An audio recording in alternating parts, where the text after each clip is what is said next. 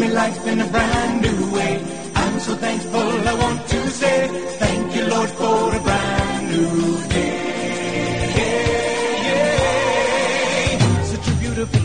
Good morning, Overberg. This is Mario wishing you a fantastic day in the knowledge of a gracious God who loved you so much that he didn't hesitate to give his life for each one of us without you or I even asking for it.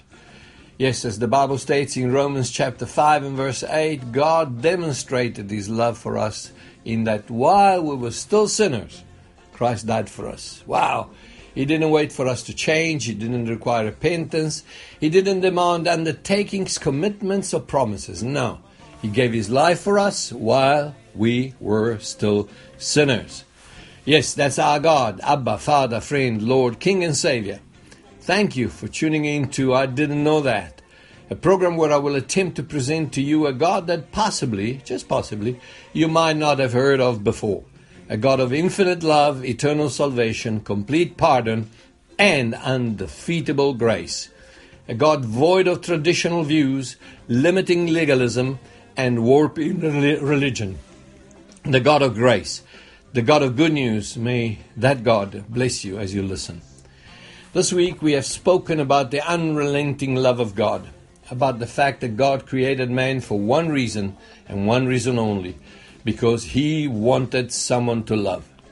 Yet he knew from the beginning that man would betray him, abandon him, and ultimately crucify him. Regardless of that knowledge, God made man in his image, according to his likeness, with the ability to choose. Man is the only living being on earth with the prerogative of choice. Think about it. The whales come to Hermanus because God tells them to, not because they choose to. There is no baby whale that whines to a mom and says, Mom, I don't want to go to Hermanus this year. I want to go to Durban. No, there is no black widow spider that looks at a companion after mating with him and whispers, It's okay, honey. You did a good job. I won't eat you. No, there is no puff that feels sorry for a mouse, no horse that feeds on hamburgers, and no baboon that winks at the gorilla. No, the choice has been made for them. It's called behavioral instinct. No escape. But not man. Man can decide to do anything he wants. He can give, he can take. He can love, he can hate. He can laugh, he can cry. He can be good, and he can be bad. And ultimately, he can live or he can die. His choice. And why is that? All because of love. yes, because God wanted someone to love and be loved by, He had to make him perfectly, completely, and unconditionally free. A freedom is the juice that runs through love's veins. No freedom, no love.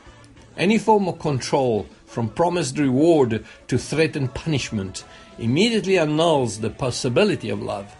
Because either love is freely given or is not love at all. Hence the fall of man. Why? Because he was free to do it. God didn't want robots that responded to a pre programmed command of an implanted love chip somewhere in their heart. No, God wanted someone who had the possibility to leave but elected to stay, the liberty to reject but decided to accept, the freedom to hate but chose to love.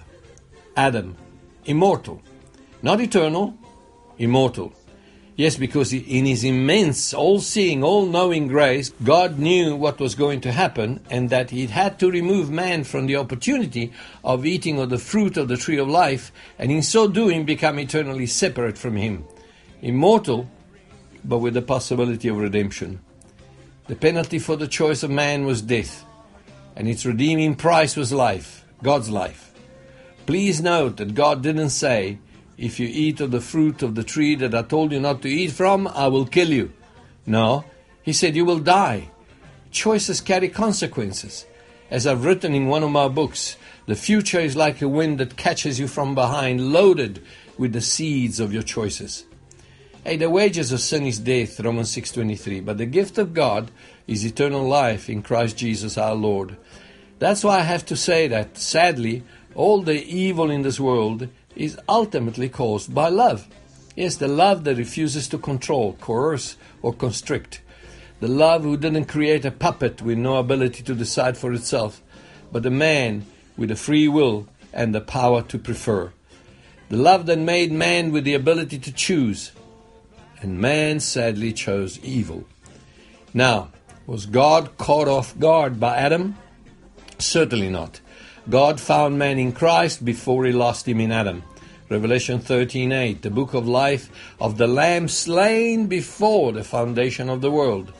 Love does that, you see. It leaves you free to err, but makes sure it pays for your mistakes well before such payment is required. I want to close this week's talk with this scripture that is self explanatory Ephesians 2 from 1 to 8.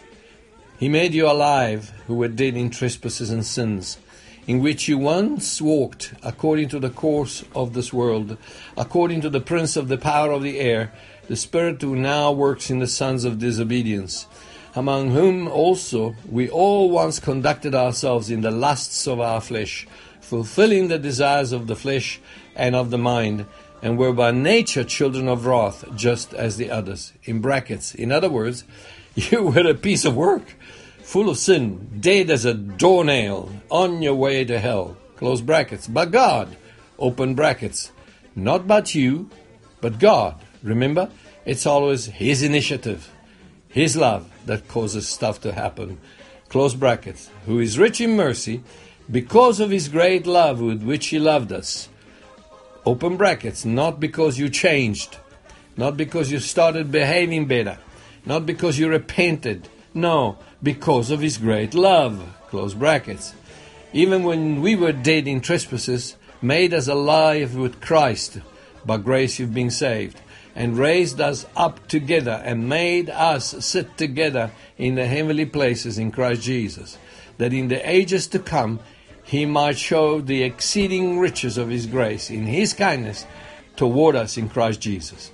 Yes, it's going to turn eternity and beyond for God to show us the exceeding riches of his grace. I hope this lifts your spirit today. Well, it certainly blesses mine. This is Mario signing off. Until next week, grace to you.